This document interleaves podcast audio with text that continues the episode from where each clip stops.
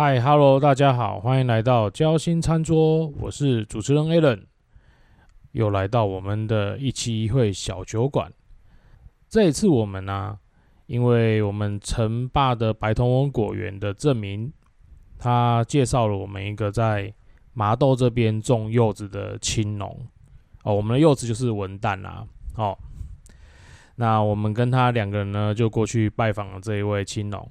然后我们也了解，就是他怎么样去照顾这个果园，然后怎么样回来，就是把这个呃，可能原本已经有一点衰落的果园，然后慢慢的把它调整回来，到现在可以生产出好吃的文旦给大家。我们今天请到的这位青农呢，他叫做陈博养 Sky，他是我们台南麻豆啊，在这边种植文旦的青农。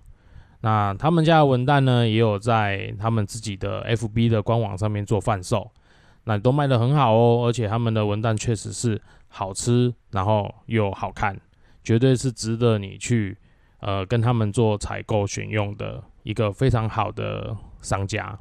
呃，有说到文旦这个东西啊，我就不知道大家对文旦的这个由来是不是清楚？嗯，其实它文旦呢，在我找这些资料的过程呢，它是有一个小故事的哦。它文段的由来是相传在清朝年间哦，麻豆有一名员外啊，叫林旦哦，不是那个，不是我们那个乐天的林旦哦啊，哈 哈对，他是一个孝子。那他的妈妈呢，其实是非常喜欢吃柚子这种水果的，所以啊，每一年这个林旦林员外呢，他都会去买很多柚子来给他妈妈吃。那因为有一年冬天呐，哦，他母亲就是已经卧病在床了。那可能看了很多医生以后，也都觉得哇，可能就可能没办法活很久这样子。那有一天，这个林旦林文外的母亲呢，就说：“哎，他想要吃柚子。”哦，那当然这是这个林旦是一个孝子嘛，他马上就跑出去买。可因为那时候是一个很寒冷的冬天，就。柚子树是连花都没有开的，那怎么可能会有结得出柚子、买得到柚子？那就是找了很久，那看他妈妈好像快不行了，所以林丹就很悲伤，然后跑到了郊外，就有点像二十四孝一样，就跪在那个柚树下，然后向老天请求，就是拜托，请给我一个柚子，就呃，我的母亲快要过世了，对他希望在他最后能够吃得到柚子。那这个泪水呢？他的泪水就滴在柚子树上，就没想到滴下去以后，马上就长了一颗柚子，然后一时间呢，就这样整个柚子树都长满了。这我是觉得有点神话啦，但没关系，这就是一个民间传说嘛。然后呢，林旦他就马上就是把这些摘的果实，就是马上摘下来，然后要拿回去给他的妈妈吃，这样就。我跟你讲，故事就是这么的反转。你原本以为他妈妈快要不行了，对不对？没有，他妈妈吃了以后，病情马上好转。然后就说什么，呃，这件事情啊，就就传到了这个乾隆的耳中。那乾隆皇帝呢，就派了他的太子，然后来台湾找柚子。那这个太子呢，就是我们讲的嘉庆皇帝。那嘉庆皇帝到了麻豆这个地区以后呢，他知道这整个故事的一个由来，还有这些神机，对，他就用林旦的名字呢去帮这个柚子来命名，所以他后来也叫做文旦哦，这就是一个其中一个啦，麻豆文旦的由来这样子。好，那我们知道这个文旦的故事啊，其实大家应该很喜欢吃文旦。在中秋的时候，我想这是一个大家好像必备的水果。然后我们以前小时候就是会把它拿来切开嘛，然后把文旦肉拿出来以后，把它放在头上，这样把它当做帽子。这次的访谈的行程，我其实是蛮有收获的。对吃吃文旦，我们可能对挑选文旦，我们都有一个想法，但我们却不知道说到底文旦要怎么样去种植，或者是说在种植文旦这个中间有什么样的一个。呃，辛苦，还有有很多的难题要去解决，这样子。我也有跟那个，就是我们这一次的青龙然后来了解说，哦，原来麻豆文旦它其实是一个品种的名称，它不是一个地区名称。那我也觉得很特别，我一直以为麻豆文旦是一个产区哦，就比如说什么屏东莲雾啊，哦，台南台南高丽菜啊这样子，所以我一直觉得蛮特别，就是说，哎，真的是来了以后才知道，哦，原来文旦还有这么多的一些呃栽种上面的技术，还有他们强调一些呃友善的栽培，或者是说对土地是比较低负担的栽培。那我们这一次呢，也请我们的这个麻豆青农，然后来跟我们聊一聊他们就是种植文旦，还有就是他从他们回来承接文旦园的这样的一个过程。所以大家等下可以听到我们跟直接在现场跟他的访谈哦。我们这个果园大概已经有三代传承了。哦，这样子哦，好酷哦。所以我们的树龄来说哈，平均四十年以上，然后有五六有几棵。大概看一下那种树干比较粗的，大概会五六十年左右。承接的过程其实是非常的，怎么讲？呃，刻苦不堪的。因为阿妈那时候种下去之后，因为阿妈后来生病，对，所以大部分的时间他会请人来做。哦。因为阿妈知道他怎么做，所以那个果园那时候状况都还 OK。对。那可是后来呢？因为阿妈离开了之后，嗯，就是租给亲戚去顾。哦，OK，亲戚租给亲戚过哈，那真卡人咧讲啊，刚刚想无想要剪啦。嗯嗯嗯嗯那只有收的情况下来讲，等于说他在肥料的使用上啊，园区的整理上面呢，对，他都没有那么的尽心尽力。对对对对。其实到我们五年前回来接接手的时候啊，嗯，整个园区的状况其实是蛮糟糕的。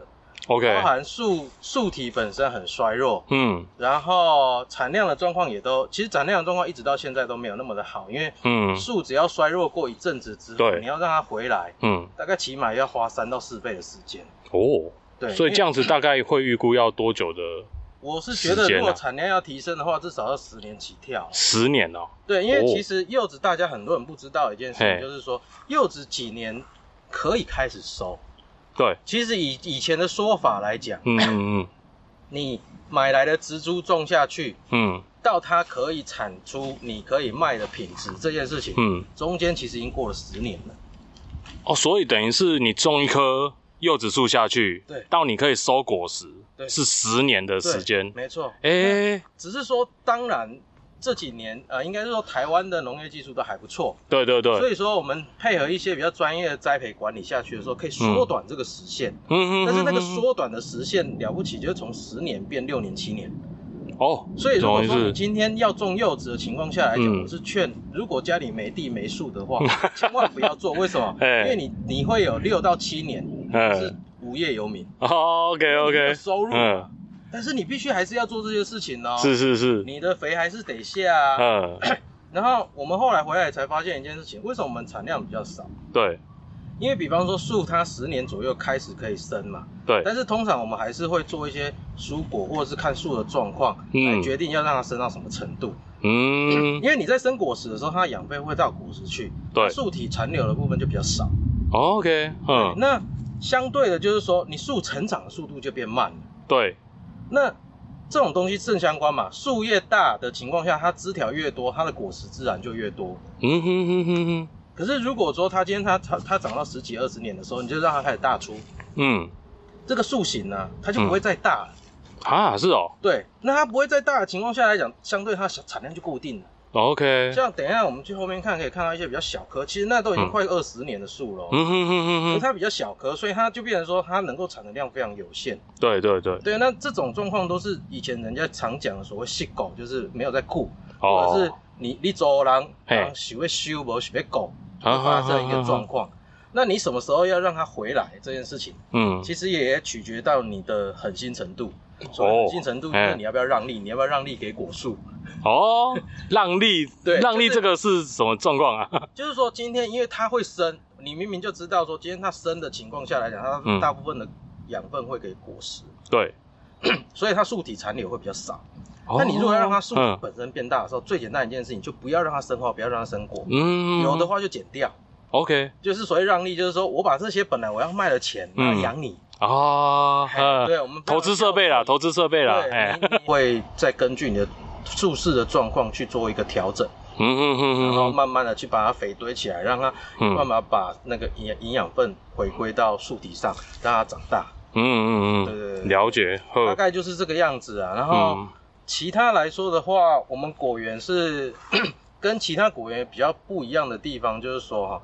呃，因为我们算是半途出家回来承接这个果园的，嗯，那好处就是说也没有长辈在 协助，嗯嗯嗯。那我为什么说没有长辈协助是好好处？就是因为农二代、农三代很常遇到，就是跟爸爸之间的 嗯观念交流出现问题，哈，是，对，那呃，我喜不要来走，啊，你喜不要来走，啊，看到看到走这种。这种东西的交纠结我们没有啦。对，那没有的情况下，得是我们想怎么做就怎么做。因为当初只有我跟我太太两个人在做哈，嗯，所以包含我们那时候回来务农，第一个遇到的问题就是灌溉这件事情。嗯哼，那灌溉的部分在果园，我们那时候一开始什么都不知道，我们就去看隔壁嘛。对对对。看隔壁的情况下，发现哎，他们就拉一个长长的那种扁扁黑色的水带。哦，对。好，就这样拉拉拉拉拉，然后再让它在果树两旁去去做喷水。嗯。那我们这边，因为我们这边总长，我们这是长方接接近梯形的部分哈。对。所以最最长的地方有两百公尺。哦。所以当我们当然说今天水会有水压的问题，我们不可能一条拉到底。嗯嗯嗯。这样底端会没水。对。它当初的设计就其实已经在很多地方预留预留水线，但是就是把那些呃拆开。嗯。比如说我们我那时候算过，我们一整区我们要拉十三条水带。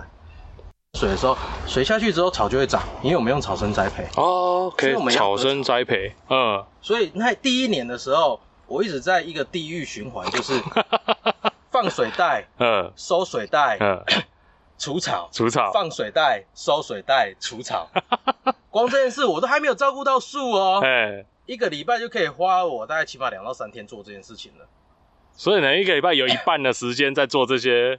出对。那种出众的工作了哈，但是它其实是我我的认定是它没有产值啊，因为对对对对对，对你的果树照料并没有任何的差异，当然水分是有有帮助了，是是是。所以后来我们为了解决这个问题的时候，我们当然问了请教一些长辈啊，一些一些比较资深的青农，那我们后来自己想到就是我们买水管。你说这个已经十几年，其实已经十几年树了。哦。那当然第一它树势比较弱，对，然后。变成它其实你看它开枝散叶的状况没有那么的理想，嗯，它的大小已经固定了，隔壁那个树势比较好的，也差不多，所以这个大概这个是同期的，啊哈，可是相相对之下，嗯，那再看隔壁的，哇，那又完全不一样了，对啊，就代表说它停止生长了嘛，哦，所以它的产量就变有限，而且这个这种类型的果哈，嗯，的树哈，它比较容易生一些大果，哦。因为它多余的养分出来，但它果实没那么多，嗯，相对的，它果实就会变比较大。哦，懂意思。但是文旦的销售来讲，越大是越不值钱的啊？是哦。对。嗨，大家是不是在听完我们上一段的访谈以后呢，觉得我们对种植柚子哦有更多的认识了呢？其实我一直在做一个推广，就是希望能够借由我们频道的一个呃访谈啊专访。还有我们制作节目，来让大家认识更多我们在地的优良农产品，还有我们就是这些很优秀的青农。呃，因为我觉得其实从产地到餐桌啊，我们其实可以真的多多的去跟这些原产，就是直接产地的地方购买。我觉得其实，在今天的这个访谈过程中啊，我也发现到说，哦，原来，呃，不是。说什么有出林无极 day 啊？对，在贵盖去经商没有？就是在这个种植的过程中，让消费者可以有更好的文旦可以食用，所以你要花很多的心力，甚至是从一个果园的规划跟果园的一个调整，你都必须得坐在前面。那就像 Sky 讲的。其实他做的很多工作，并不会帮助他，就是在结果的数量上面去呃增加，呃也不会说哦帮助他能够卖更多的那个用纸，这些事情就是基本功跟苦功。但是它虽然不会让它的那个产量就是一夕暴增，可是它可以让它这个文旦园呢能够就是经营的更长久，甚至未来能够持续产出好的柚子给消费者。所以他其实愿意去投入这一些呃前期的一些基础的工作。啊，他们的坚持呢，就是他们减少使用化肥，然后也绝对不用除草剂。哦，那这用这些比较有效率的方法去做一个园区的管理。哦，而且他们也是自己去做蛮不错的、很很精致化的一个包装。那他们自己来服务我们的这个消费者。所以其实青农在这个地方上，为了想要让消费者能够收到更好的呃产品，其实他们真的投入很多的心力跟他们的心血。呃，如果你真的喜欢吃麻豆的文旦啊。真的可以直接来跟我们的这个 Sky 他们去订购。那他们的麻豆果园呢是有 FB 官网的，他们的 FB 官网呢叫做庄稼郎哦，打一个这整卡郎，嘿，那你去搜寻这个庄稼郎，庄稼郎呢在 FB 搜寻庄稼郎，你就会找到就是 Sky 他们的这个 FB 官网。那如果你喜欢吃柚子的话，也这诚挚推荐给大家，可以向 Sky 他们来订购这他们的好吃柚子哦。好，那我们今天的 Podcast 呢就到这边。那也希望大家以后多多支持我们的频道。对，虽然我更新的有点慢，但就是希望说能够呃慢慢的跟这些在地的这些达人啊，这些在地的这些职人，还有青农，好慢慢跟他们了解以后，我们来做一个专访。把这些东西呢，资讯做一些消化以后，我们把它制作成 podcast 的节目。那也希望大家能够听到我们的节目呢，就能够来多多认识这一些我们在地很优秀的这些青农朋友，或者是职人跟达人们。好，今天的节目就到这边喽，期待下一次我们在节目上面的相会。也希望大家多多给我们交心餐桌的频道呢支持跟鼓励，记得按赞哦。好，谢谢大家，拜拜。